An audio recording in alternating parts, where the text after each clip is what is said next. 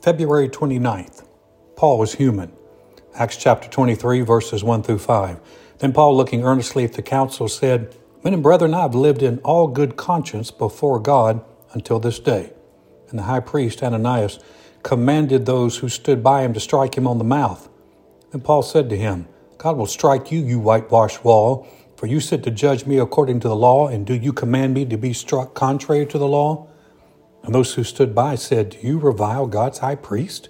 Then Paul said, I did not know, brethren, that he was the high priest, for it's written, You shall not speak evil of a ruler of your people. I've been so impressed with the Apostle Paul as a man of great courage and conviction. He was not a self promoter or hype guy. He was a man committed to fulfilling what God had called him to do. He was a man with little regard for his own comfort or safety. He was a very spiritual man, and he was very human. Paul is standing before a council of Jewish leaders called the Sanhedrin. These were not the Jews who had converted to Christianity, but rather the old guard who still clung to the law of Moses and adamantly opposed the gospel of Jesus Christ.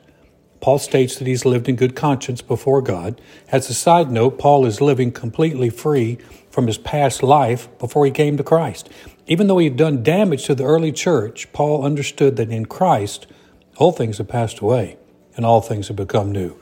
However, the high priest Ananias was not impressed and gave command to hit Paul in the mouth. And we see a great example of Paul's humanity. He looked at the high priest and declared that God was going to strike him, called the man a whitewashed wall. I'm not sure how derogatory that term was. As trash talk goes, it seems minor. But it's easy to see that Paul was ticked.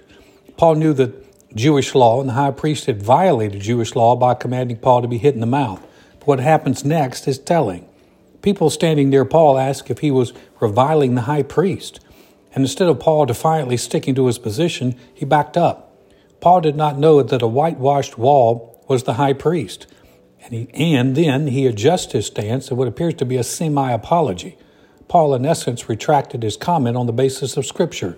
You shall not speak evil of a ruler of your people, was a quote from Exodus chapter 22, verse 28. Even though this ruler had done wrong, Paul lived under the dictates of Scripture, even though he suffered personal harm. So, in my book, Paul still shines as a great example. Human, yes, but a great example of a man who is willing to adjust to Scripture. Application. There are some great lessons we can learn from this brief example. We all have feelings and emotions. The goal is not to allow the feelings and emotions to dictate our actions. The Scriptures, it is written, should be our guiding constraint.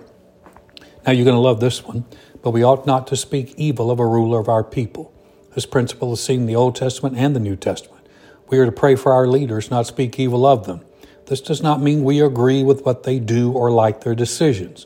Paul did not like what the high priest did, but Paul recognized his role was to obey the Lord and what was written. Our role is to pray for those in authority. 1 Peter, excuse me, 1 Timothy 2 verses 1 through 3. Not curse those in authority. The higher authority we answer to is the Lord, and we want to do what is pleasing in His sight. Prayer. Lord, I pray for those in natural authority in our nation, state, and local governments. I also pray for those you have placed in spiritual authority. May your will be done in our land.